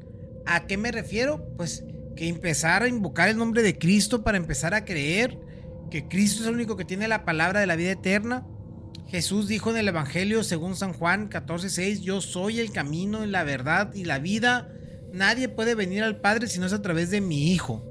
Se tiene que empezar a reconocer que Jesucristo es el único que lo puede limpiar y liberar de esa situación. Hay pasajes o la Biblia cuando se enfrentó a esos seres espirituales y ellos dijeron que venían a atormentarnos antes de los antes de tiempo porque ellos reconocen el poder y la autoridad de Cristo y Jesucristo y ellos están escuchándome. Cristo nos da inicio en la cruz, Jesucristo con la sangre preciosa que derramó en esta cruz dio libertad del pecado, dio libertad al hombre para poder encontrar asociados. Jesucristo es el Señor de la vida. Eh, güey, se volvió un podcast católico esto, güey. Bien macizo, ¿no? Total, ahí le están echando ganas con Cristo, ¿no? Y Josué dice, me voy a cambiar de casa los próximos días. Hoy me hice llegar agua bendita y cosas que, que en mis creencias siento como armas en contra de estos seres. Cuando yo estaba haciendo las cosas religiosas buenas, por así decirlo, se burlaban de mí y se mofaban y decían y decían cosas, bueno, muchas cosas, muchas palabras en otras lenguas y en otras cosas que yo puedo entender. Lo sé, pero es mi deseo, Señor, y yo me he comprometido conmigo mismo porque yo provoqué este mal y ahora yo tengo que resolver lo que me pasaba. Cuando estaba hablando con el, con el, con el pastor, empecé a vomitar. Perdón por decir la cita, pero sí empecé a vomitar. Eh, en algunos casos, eh, esto es, es, una señal de liberación. El vomitar en algunas situaciones es una señal. Me duele tremendamente y he estado ahí. Siento que no, mi estómago, mi cabeza, siento que me va a explotar. Eh, señor pastor, le voy a decir en esta ocasión, este día estuve conversando, por así decirlo, con seres y ellos me dijeron que me van a ver el próximo 24 de junio. O sea que me van a traer la respuesta de algo el 24 de junio. Eh, no sé, yo siento que puede existir que, que, que me liberen, ¿no? Que me van a dar esa libertad. Y Dios tiene tributos. O sea, está hablando como un mix, ¿no? Bien extraño. Luego, Perdón, sí, lo que pasó es que eh, tengo un ruido, tengo aquí porque he tenido problemas cardíacos en algún momento, medicamentos. Señor, por favor, continúe. Está hablando un mes, ¿no? De cosas. Juan Ramón, quiero preguntarle al pastor, seguramente que en su casa tiene muchos libros o objetos. ¿No hay algo que pueda hacer conmigo para, para que eh, le esté ayudando ahí para mantenerlo? Y Josué dice, yo ya no tengo nada. O sea, porque como que Juan Ramón le pregunta, oye, pastor, él ha de tener libros, literatura y cosas para invocar. No le estarán estorbando, no vale la pena como que los queme o que deshaga. Y ya Josué dice, yo ya no poseo nada más que el anillo que, no me puedo quitar. Y ya dormido, pues no puedo dormir porque mi mente está como ahora. Yo lloro y recibo cosas que no entiendo porque siento que me tocó bailar con la negra, pues, ¿qué caso tiene vivir? Dice, pues, racismo. Mejor me voy a dar collarín, dice. Sí, me voy, a dar, piola. Y luego el padre dice, no, dice, solo porque es un consejo de ellos, desde el principio es una manera de, de, cobrarle ahí como que no, no, hay solución para acabar con este mal. Josué, el suicidio no es la solución. Eh, vamos usted, vamos a acabar con esto. Este, esto no termina, esto es algo que traspasa la muerte. Y, y o sea, no, no, así es como solo termina hoy. Josué dice, pues es que me dijeron que iba a estar maldito, que siete veces malditos, que iba a ser 77 millones de luces, que siete luces iban a pagar, porque me dijo muchas cosas que yo iba a sufrir, le repito. Yo diría que en ocasiones hablo así, los escucho como me escuchan ustedes en ocasiones en mi mente, la que puede percibir muchas cosas, yo le digo, ¿sabes que a veces me recuerda esto el podcast pasado? Perdón por la interrupción. Pero me recuerda un poquito lo que yo te decía de que. De las posesiones. Sí, de que ese botón, que a lo mejor su cerebro tiene una manera de activarse y apagarse, güey. Para convertirte en antena y, no, güey, pero no lo sé, ¿no? Digo por lo que está diciendo pues, este vato, suena mucho a eso, ¿no? Este. Yo le digo, estoy desesperado porque ya inició esto para salirme en concreto, la manera en que debo caminar aquí, iglesia yo lo único que consigo con esto es quedar fui muy fatigado. Y el padre le dice, le propongo algo, ¿tiene su Biblia ahí cerca? Sí, señor, le dice Josué. Y el padre, mire, muy bien, ábrala, ponga el Salmo 91, el pastor, Salmo 121, si lo puede leer y abrir aquí en el escritorio. Mientras tanto, le voy a decir razones para que usted salga de esto. Eh, desde España han llegado oraciones, Josué, y todo el mundo nos escuchan. Es muy bueno que la gente nos esté ayudando, los escuchas que intercedan. Interceder es orar en favor de alguien. Si en este momento pongan oraciones eh, con Josué, que únicamente pidan a Dios y le digan a Dios en nombre de Jesucristo, Señor, libera a Josué. Y empezaron, ¿no? Y le pregunta. Unidos Machín, los, eh, oyentes. Se, armó ahí este macizo, ¿no? Y luego ahí le dice, este, Josué ya tiene su Biblia y dice, Señor, no, no, no, no la puedo abrir, está muy pesada, no la puedo abrir. Está muy pegajosa. Josué, ¿qué estás y el haciendo? Padre, ¿por qué no la puedes abrir? Y luego dice, la intenté levantar, pero cayó al suelo. Y le dice el padre, pues ahí en el suelo, no importa. Ábrala y abra el libro de los salmos. Y el Josué está como forcejeando, es que no, no la puedo abrir, no la puedo abrir en dos, no puedo, dice. Y el padre, no tienes eh, que en el nombre de Jesucristo yo quiero buscarte y en el nombre de Jesucristo ábrelo y ábrelo. Y dice Josué, sí, no, mejor no, no puedo, dice. Y el padre le dice, ok, voy a leer el salmo, voy a leerlo. En un momento me van a traer la Biblia para que me lo lean. Y los ciclos que yo vaya diciendo quiero que tú los repitas. Y empieza, ¿no? Alzaré mis ojos a los montes, mis ojos a los montes, repite Josué de donde viene y se vendrá mi socorro. Y luego dice Josué, no, no, eso no lo voy a leer, porque eso es para invocar al demonio, señor, dice. Y luego el padre le dice ahí, fuck man, me moviste, güey. O sea, una, un salmo de la Biblia era para invocar un demonio, según Josué. Y, él, y, y el padre le dice, el Dios donde vivo vendrá mi socorro, mis ojos vienen de Jehová y socorro viene de Dios que hizo los cielos y la tierra, viene de Dios que hizo los cielos y que no hizo los cielos en la tierra. Y luego Josué dice, no, no, señores, eso es para invocar. Y luego dice el padre, el padre le dice, yo sé que está invertido, Josué, le están haciendo creer cosas en su mente y en contra. Le pido que haga lo que estoy diciendo. El demonio no hizo los cielos y las tierras. Padre, Dios, Espíritu Santo y Jesucristo fueron quienes hicieron la tierra. Y luego Josué dice, pues ok, pues no. Jehová es tu guardador, los lugares de la sombra, tu mano derecha, la sombra de mi mano. Y empezaron, ¿no? Empezaron a rezar. Eh, guardar de todo el mal, guardar de todo el mal mi alma, que salida, entrada, Cristo, Jesús, yo que el granito de mostaza, etc. Empezaron a rezar y empezó a, repetir todo lo que dijo, ¿no? Este, en esta hora te confieso como el único, te confieso como el único. Eh, eh, José Velázquez, en nombre de Cristo, Señor, lo guarde. Y empezaron a rezar macizo, ¿no? La sangre de Cristo tiene poder. Macizo empezaron a rezar los dos. Este. Y ya, Josué, tú tienes la autoridad, el poder de Jesucristo manifiesta la autoridad de hombres a ese ser espiritual. Este, y le hacen así una oración, ¿no? Para glorificarte el nombre. Eh, Señor, no permitas que esta maldad que quiera invadir su cuerpo y lo recibo. Y empezaron, ¿no? Una oración buena. Eh, y ya, se termina la llamada. Muchas gracias, Guaralá, ¿no? Se termina la segunda llamada. La segunda. Y viene una tercera llamada que ocurre como el lunes. ¿Pero qué quedó eso, güey? O sea, la segunda llamada. Pues ahí, o sea, rezaron, todo bien, y luego ya va, se pierde, que corta. Ok. Y luego hubo otra llamada días después. Sí. Y ya, ¿cómo estás, Josué? No, pues que ando mal del estómago, muchas gracias, acercarte a Dios, le suplico eh, no vas a pasar, por favor, Josué, no vuelvas a invocar a estos seres, le dice el padre. No vuelvas. Eh, yo te voy a decirte, yo te voy a quitar este anillo, Dios lo va a sacar de tu dedo. Eh, no dejes la batalla que, es de Dios. les digo, solo una ocasión todos ellos va a salir en el video, dice él, de un viaje que comentaba, fui a Brasil a ver a otro brujo. Y le dice el padre, no se meta en esto, por favor. Este, o sea, ya, pues, o sea, no cambies Estamos hablando de cambiar de una identidad a otra, Josué, o sustituir. Te tienes que librar de todo, le dice el padre, de estos seres. Y luego, pero Josué, para Josué, todas las entidades son distintas, güey. Entonces él dice, no, yo busqué este tipo de personas, yo les hablo, les hablé, son sensibles, eh, me da mucho miedo lo que me dijeron, pero pídele perdón a Dios, Josué, le dice, pídele perdón a Dios. Josué, es que yo tengo mucho miedo. Eh, le miré, yo le estaré, ah, le voy a hacer llegar todo esto, los años que recaudé mis archivos, le voy a hacer llegar todo. Y el padre le dice, córtala por favor, no necesitamos oír eso. Significa que tú tienes que empezar, me, tienes que llenar tu vida de Dios, le dice.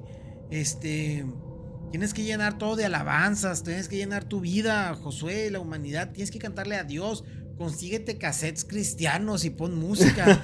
le dice, porque al demonio no le gustan las alabanzas, le dice, ¿no? Escucha lo que te voy a decir, le dice el padre a Jesús. A Jesús. Le, dice a José. Jesús resistió al demonio cuando fue tentado. No lo resistió poniéndose a platicar con él. Lo resistió con la palabra bíblica. Eh, porque Dios te va a fortalecer el versículo que Filipenses 4:13, todo lo puedo en Cristo, todo lo crees, eh, nos hace fuerte y empieza a hablarle, ¿no? Eh, y le dice, conmigo en esas nuevas palabras, eh, es la verdad, Jesucristo en el nombre, y empiezan a hacer un poquito más de oración, te va a limpiar, te va a ayudar, la verdad es Jesús, la verdad, Dios te ama, Josué.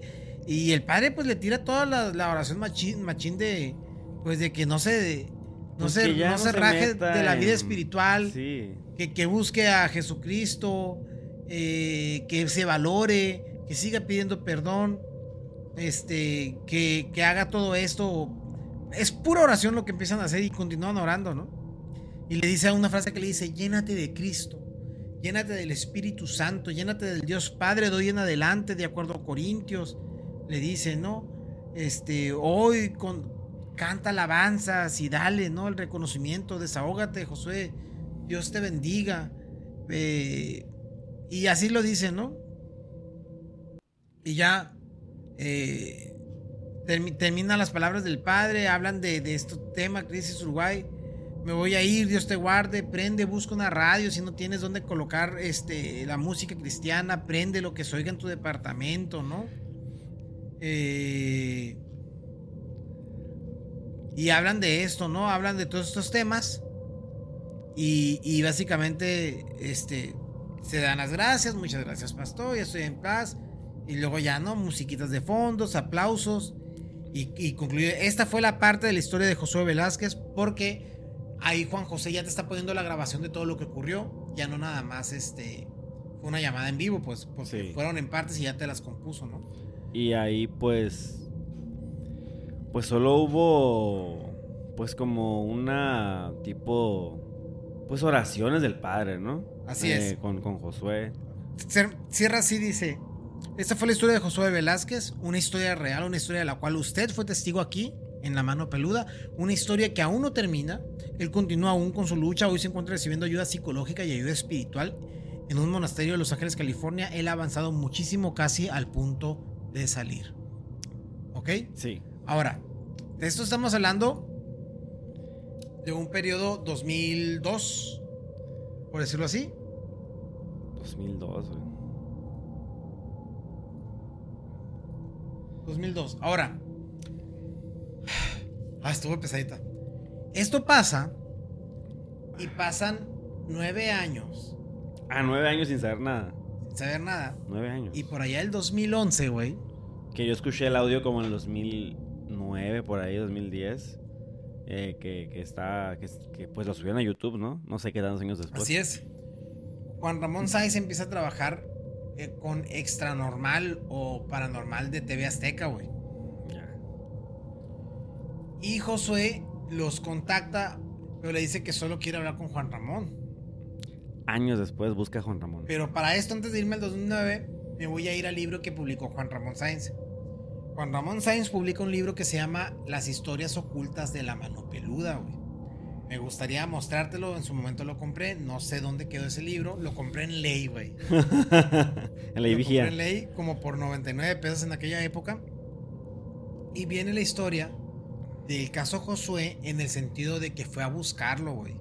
Y lo que le pasó a él yendo a buscarlo, güey. Juan Ramón fue a buscar a Josué. Fue a buscar a Josué, A Los Ángeles vivía. Ajá. Va, Juan Ramón se va, se desplaza a Los Ángeles y va en busca de Josué para conocerlo personalmente y ver cómo está y platicar con él. ojalá que alguien pueda confirmar, alguien de los que está escuchando, ojalá no me pueda confirmar lo que voy a decir, porque así es como lo recuerdo. No tengo el libro, lo extravié. Lo que voy a contar es como lo recuerdo y puede ser que yo esté equivocado, pero voy a recordar porque según yo lo que te voy a contar ahora es lo que yo recuerdo haber leído respecto al caso Josué en el libro de Juan Ramón Sáenz. Ya. Él comenta que va a Los Ángeles y que va y busca el domicilio que Josué le había dado para llegar a buscarlo. Pero un domicilio que le dio seis años atrás. Pero era un domicilio, no, como que se pusieron de acuerdo para irlo a buscar. Ah, ok. Cuando se lanza y va, como que no había WhatsApp en la época, no había celulares, no, pues no. así, no sé, desconozco. Pero va. Puro croquis, carnal. Y cuando llama como al teléfono que le había dado, nadie le contesta. Y pues ni modo, va él en busca de la dirección y curiosamente se pierde, o sea, no puede dar con el domicilio en reiteradas ocasiones. Dice Juan Ramón que siguió insistiendo hasta que dio con el domicilio a pesar de que parecía que se perdía. Ahora, este perdía no lo menciona como un no doy con la casa. Él, lo, él, lo, hace sentir en su libro como que una fuerza mística no lo dejaba llegar a la casa. Llega a la casa. Toca la puerta y dice que lo atiende un ser, güey. Bueno, un ser. Dice que lo atiende. Yo me imagino algo así como este, el mayordomo de los locos Adams, algo así, güey. El vato descubre que un vato pálido, alto, lo, lo atiende, güey. Sí, man. Que estoy buscando a Josué, no, pues aquí no es, que no está, lo que sea. Este, y que lo mandan a la fregada, güey, y no da con la casa. Ok. No estaba Josué, no pudo hablar. Se retira y ya no vuelve a encontrar ni a buscar a Josué. Y que más tarde, cuando habla con Josué, Josué le dice que él se había cambiado de casa o algo así, o hizo algo, y que esa casa debía estar sola, güey. Fuck. Este, ojalá, insisto, que alguien me pueda conseguir el pedazo. No, sí, sí, sí. Yo recuerdo eso en, en el video que yo vi, güey. Ok. En el- no, no, no me acuerdo cómo estaba, porque era, o sea, estaba todo junto, pues. No eran las tres llamadas que tuviste en su momento. Era como que un mashup de todo pegado, pues. Y en una parte, según yo, Juan Ramón narra eso, güey. Yo recuerdo algo así, güey. De que narra que va a su casa y, y que se encontró con este mayordomo, güey. Ajá. Eso lo recuerdo yo, güey. Entonces pasa eso y ya, bueno. Ya lo que comunicación que ellos tuvieron. Y luego se vuelven a ver ahí por el 2011, güey. Y se encuentran y hacen una como un video para extra normal donde no se le ve la cara A a, Josué. a Josué. Se ve de espaldas a la cámara. Se ve que trae como un chalequito de lobo, así bien extraño. ¿no? Y hacen, a lo que yo entiendo es que en ese proceso, cuando fueron con Juan Ramón y que estuvieron platicando, fueron a hacer como un proceso de limpias o algo así. Sí. No se sabe bien qué pasa, pero a las dos semanas de ese encuentro, Juan Ramón Sáenz fallece supuestamente por una bacteria en el estómago, por un parásito, recordando el tema de que es para, ba- analista ba- parasitólogo, bacteriólogo, esa madre. Y a los tres días de fallecer Juan Ramón, muere el sacerdote, bueno, digo, el padre, El que pastor. estaba, el pastor, que estaba ayudando a Josué también en su momento junto con Juan Ramón. Que el pastor ya nivel en el entierro, ¿no? Ya, ya habían pasado años de eso. Y al equipo de producción de Extra Normal o del programa de TV Azteca, tiene un accidente de vehículos y le empiezan a pasar cosas. Ya. Ahora, hasta aquí era como que eso fue como lo más estremecedor. Sin embargo, el año pasado o antepasado. espera, espera. Me imagino que en ese momento que muere Juan Ramón Sanz, hubo un pico en popularidad de ese caso, ¿no? Claro, güey, porque acababa Todo de. Acababa de ver a Josué y cómo es posible que ahora falleció Juan Ramón, pues. Yo creo que en ese, yo creo que ahí fue cuando el video en YouTube agarró un chingo de vistas, se empezó a hablar en todos lados, Sí. etcétera, etcétera, güey. Sí, eso disparó el caso Mm, Tan así que Extra. Normal y TV Azteca hizo un caso al respecto. O sea, hablaron de, de lo que acababa de ocurrir y lo que le ocurrió a su personal. TV Azteca mató a Juan Ramón No, Sanz. la bestia, ¿no? Pero en el 2021, 2022, no recuerdo qué año fue, eh, Gusgri le hace una entrevista, hace un podcast a. A Josué, o supuestamente a Josué. Ay, que supuestamente es Josué. Ajá. Que yo supongo que sí es, pero no lo sé. Es que, pues no sé, güey, hay muchas teorías, ¿no? Aún No lo sé.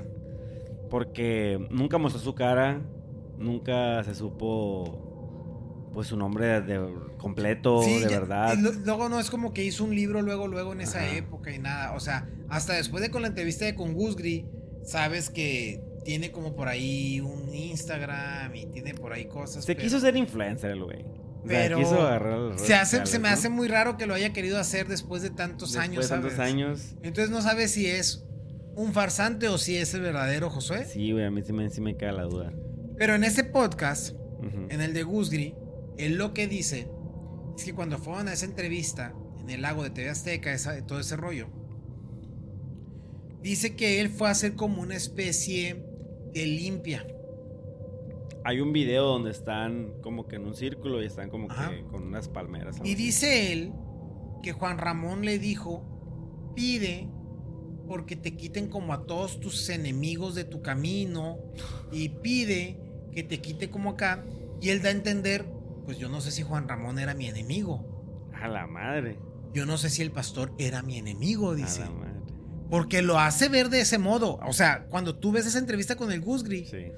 él da a entender así como que, pues yo le hice caso a Juan Ramón. y si a ese le volteó la tortilla, es muy su problema, casi, casi te dice, ¿no? Entonces te quedas, ah, no, no te pases de lanza, o sea, así lo justifica de ese modo. Y ya hablan de más cosas ahí, ¿no? En, en acá. Pero respecto a lo de Juan Ramón, él da a entender, pues si fue, fue porque él me dijo que yo le decía mal a mis enemigos, casi, casi. ya la bestia. Deshazte de todos tus enemigos. Así. ¡Pum! Y pum. Como cuando dices que se muera el causante de todos mis problemas y vales verga tú mismo. O sea, Así. Pero en este caso, pues. ¿Y, y, cuál fue la, la expresión de Gusri cuando escuchó eso? No, pues fue como. Ah, pues la expresión normal Pues, de ok. Stato. Ah, Sí. Qué raro.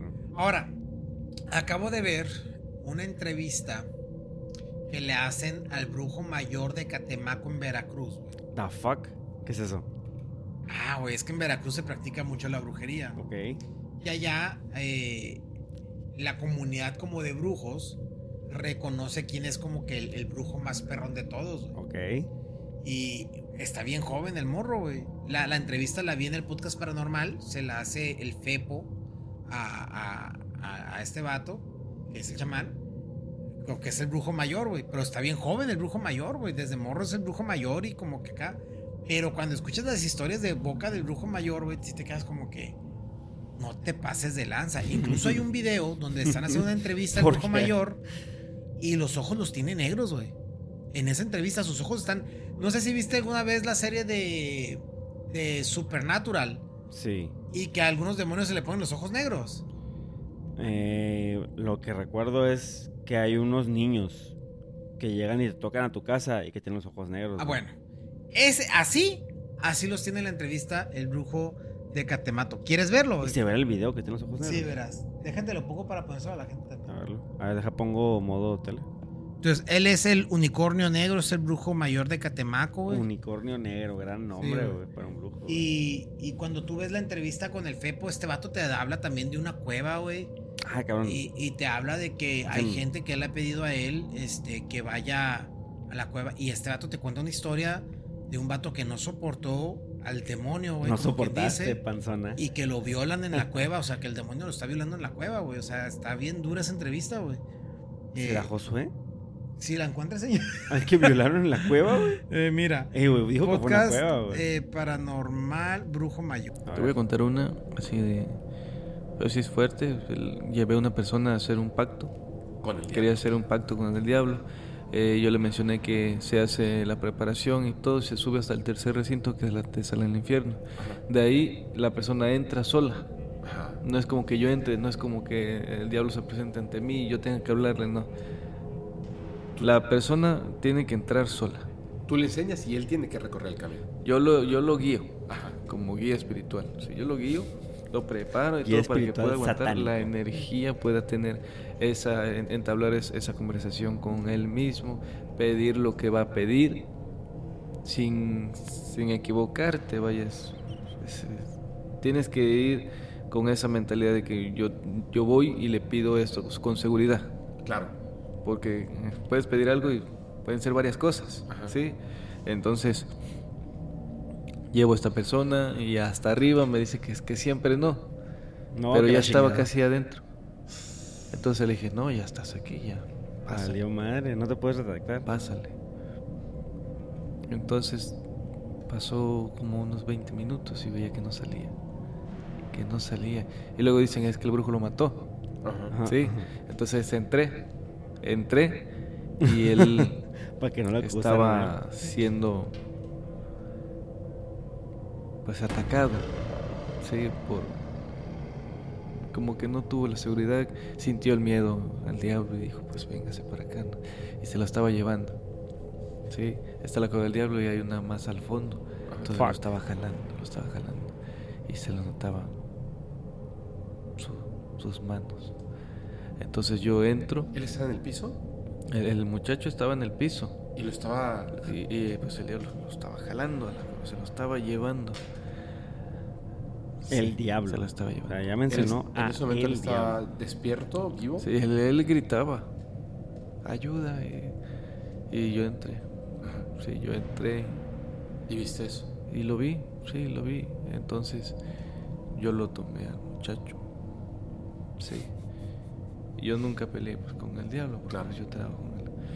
Lo, lo tomé de la, de la mano al muchacho. Lo jalé. y lo saqué. Sí. Yo no, yo no tengo por qué intervenir en eso, ¿no? Pero yo solamente fui por el muchacho para que no se lo llevara. O sea, tranquilamente lo tomaste. y lo- Sí, yo tranquilamente. No peleas. Sí, mis, mis únicas palabras fue pues, le decirle a Albita, ¿no? me lo llevo. No ¿A aguanto, quién? me lo llevo. ¿Cómo le llamó? Albita. Ah. El muchacho se volvió loco. Sí, no manches. Se, se volvió loco de la impresión. Fuck. Yo lo bajé, él se regresó a su a su a ¿De su, a su- sí, a su pueblo donde. Pero ya después me contactó a su familia que ya, ya estaba. No aguantó la energía, se volvió loco. Se volvió loco. Y es ahí cuando digo, pues, si vas a hacer un pacto, tienes que tener la seguridad de que lo vas a aguantar.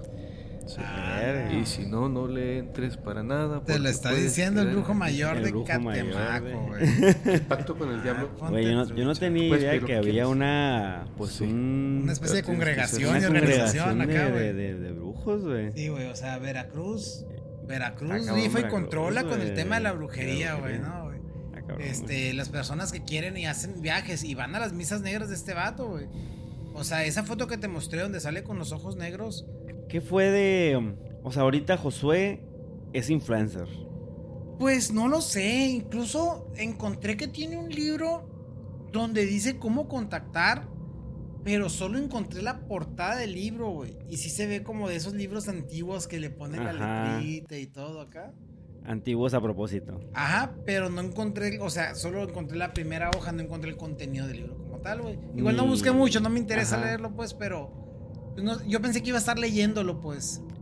Lo que te decía, que dice, de la verdadera manera de practicar la brujería, pactos y convenios, tratado de la legítima, única y verdadera manera de pactar con diablos, pingos y espíritus terrestres y aéreos, tomo 1. Escrita por SS Josué Velázquez, hombre de ciencia y estudio, no sé qué significa SS, güey. Quien por intersección del Espíritu Santo y Santa María la Virgen venció al demonio y a su maligna influencia pactó con el diablo y conoció los más grandes secretos de este plano, redimido por la infinita misericordia de Dios. O sea que Josué ya está liberado. Por lo que veo en el título del libro. Pues yo desconozco, güey, o sea, ¿por qué si saliste de eso te pones a escribir un libro de cómo pactar con demonios, güey? O sea, no me hace sentido, güey. Tal vez fue uno de los requisitos para salir. Pues Tráeme, no sé, más adeptos. Luego, si ves la imagen, pues ves aquí una figura. Ah, este. Ves aquí la imagen. Voy, voy a darle zoom. Para ver los detalles del tomo. Ay, qué lástima. No pudiste moverlo. No. O sea, hay figuras en, en- en como que viene siendo el, el marco. Sí. Sí, por ejemplo, aquí. Ok, ahí sí se ve. ¿ok? Luego se ve que de aquí sale como una especie de, De ángel. de ángel ahí soplando un- una corneta al lado izquierdo. Y se ve otro. Está trabado mi. No sé qué pedo. Pero Sixto, ¿cuál es tu conclusión del caso Josué? ¿Qué piensas? ¿En verdad fue un pacto con el diablo? ¿Estuvo pactado Josué con Juan Ramón Sanz? O sea, ¿fue para subir el rating del programa de radio? Fíjate, eh, ¿Qué piensas? me quedé pensando en que eh, en el podcast pasado, en el del caso De posesión. de la posesión de Ed, Edward Hunkel, me quedé pensando. Si tú ves a la iglesia como un negocio De Y- cierta manera lo es. y, y pensando en el tema de que, oye, me faltan adeptos. ¿Cuál es la mejor manera de conseguir adeptos si me hacen falta adeptos? Si yo soy iglesia, yo necesito adeptos, güey. Necesito que venga gente a generar donaciones, güey. Me voy a poner en modo... en modo Conspiranoico. Pues la mejor manera de conseguir adeptos es a través del, miedo, ¿no? Siempre lo ha sido. O sea, la mejor herramienta de la iglesia siempre ha sido el miedo. El, te a el infierno. ¿Cómo te vas al infierno, güey? Si no es algo tangible, güey. Así como en el caso de Josué, güey. Que Josué entendió por las malas que existe el diablo y por lo tanto existe Dios, ¿qué le puedo hacer yo hacer creer a la gente para que venga a hacerse adepta a la iglesia? Entonces me quedé, ¿qué pasaría, güey? ¿Qué pasaría? Porque ya ha pasado en la historia, güey. Me voy a desviar tantito del tema, ¿ok? Adelante. Rockefeller, güey. Magnate. En su época, contrató al grupo de científicos que y les pagó una lana para que dijeran que el petróleo venía de los dinosaurios y que estaba escaseándose y que era un ser, un recurso limitado, güey. Ajá. Ese comentario de la comunidad científica fue pagado, güey. Como muchos otros. Pero en realidad hay un chorro de petróleo en el mundo, güey. Sí. No es un recurso limitado, tan limitado como siempre lo han hecho creer, güey. Ok. Es el segundo recurso más abundante después del agua, casi casi, güey. Pues desde que yo estoy chiquito, dicen que ya, que ya se va a acabar, ya no va a haber petróleo, se va a acabar. Y siguen saliendo reservas. de Reservas y reservas y reservas, ¿no? Bueno.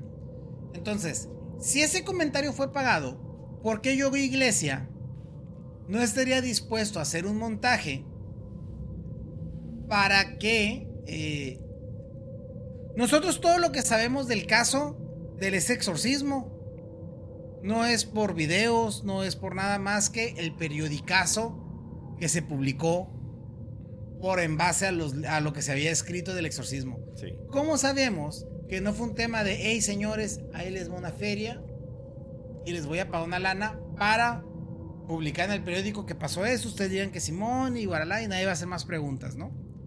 Para que la gente venga a la iglesia, pues, porque ocupo, Ocupa adeptos. ocupo adeptos. Esa conclusión no la, la di después de, o sea, me llegué a, vamos, hoy, vamos a suponer que llegué hoy a esta conclusión de, oye, y si no fue así, ¿no? Que por cierto, hoy acabamos de publicar, vayan a ver el episodio anterior. Entonces, con el caso José, yo me quedo a ver, güey.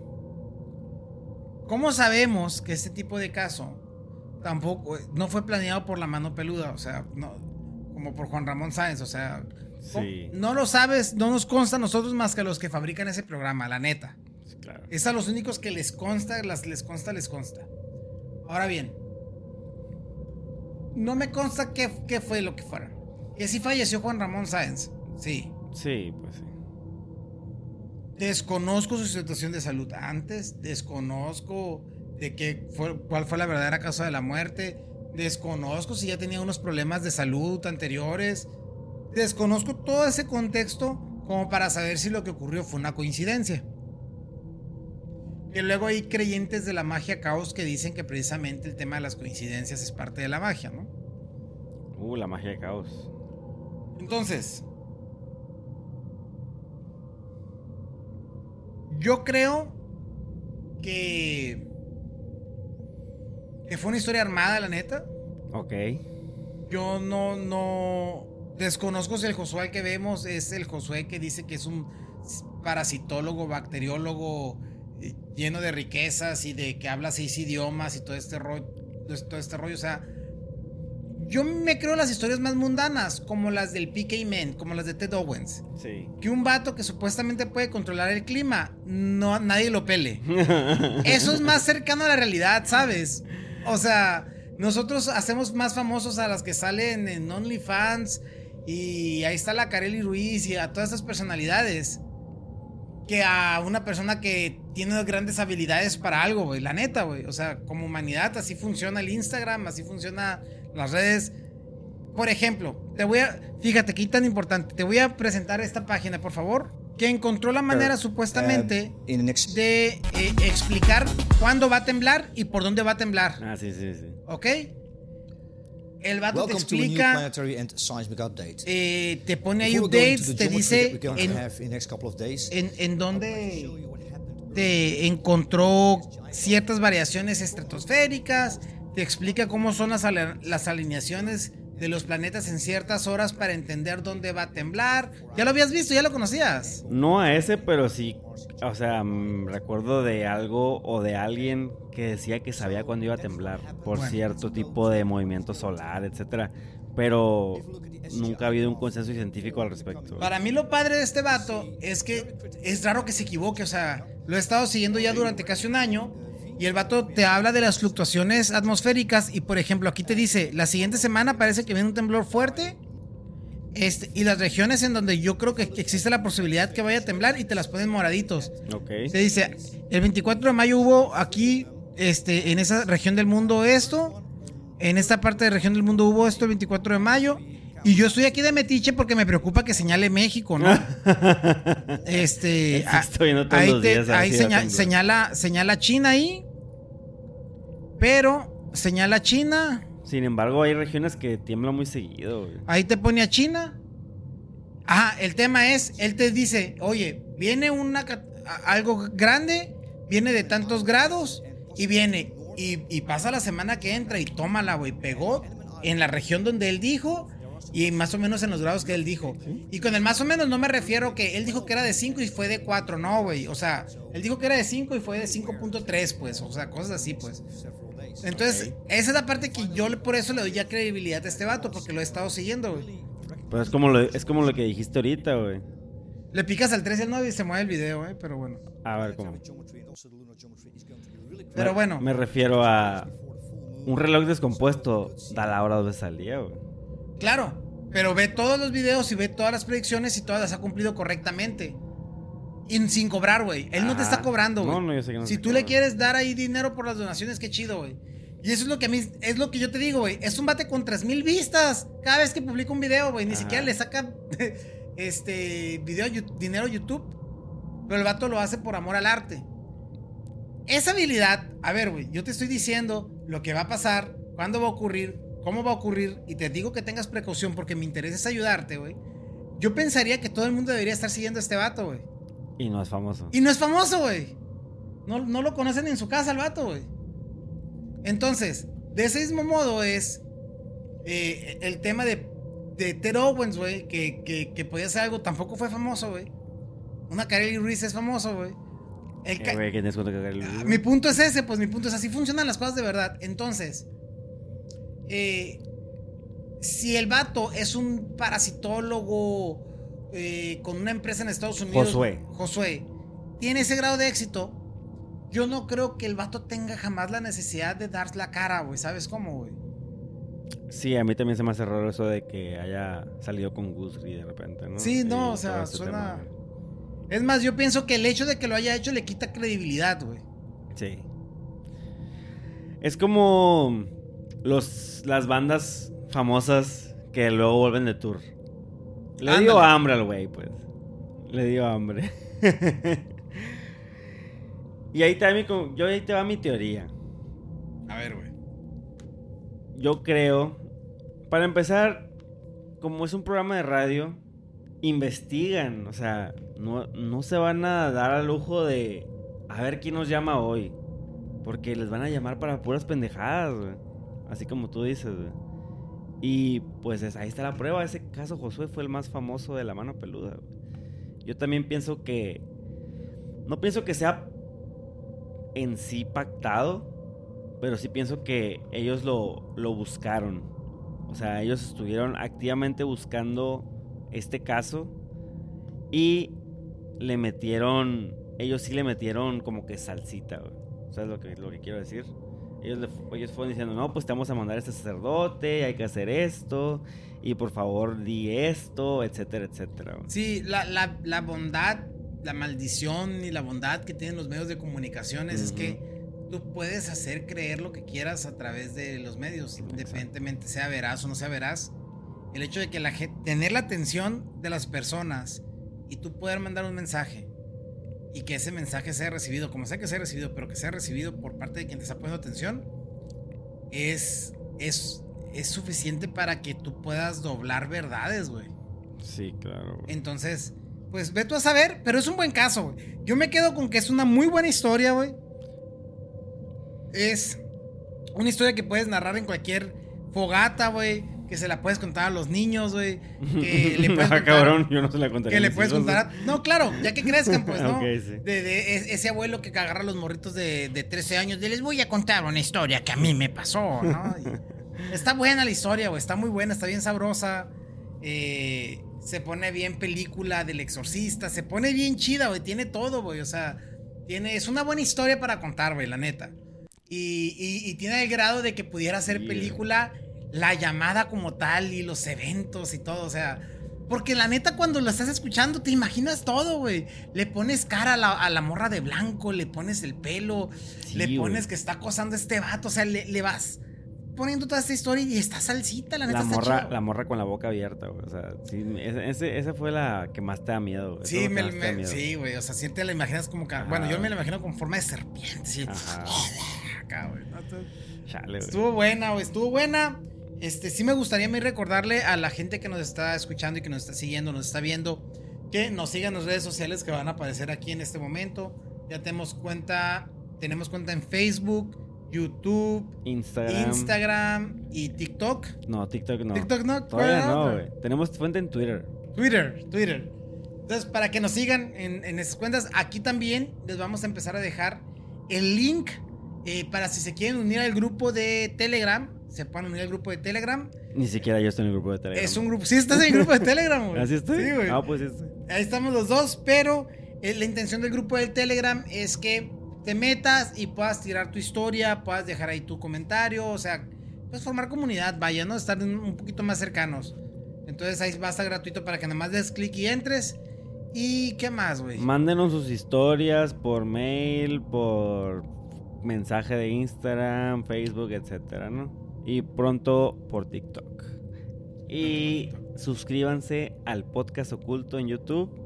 Nuestra meta es llegar a los 666 suscriptores para final de año. No sé si te diste, no sé si te diste cuenta que en, que en Instagram tenemos, bueno, no tenemos, yo seguimos a 666 No, personas. no me güey. di O cuenta. sea, eso no, no es, no es un accidente. y pues nada, eh, comparten este, este episodio. El caso Josué, güey. Eh, el caso mítico. Y pues nada, que ¿algo que agregar? Este, coman frutas y verduras y recuerden que aquí se regalan pesadillas.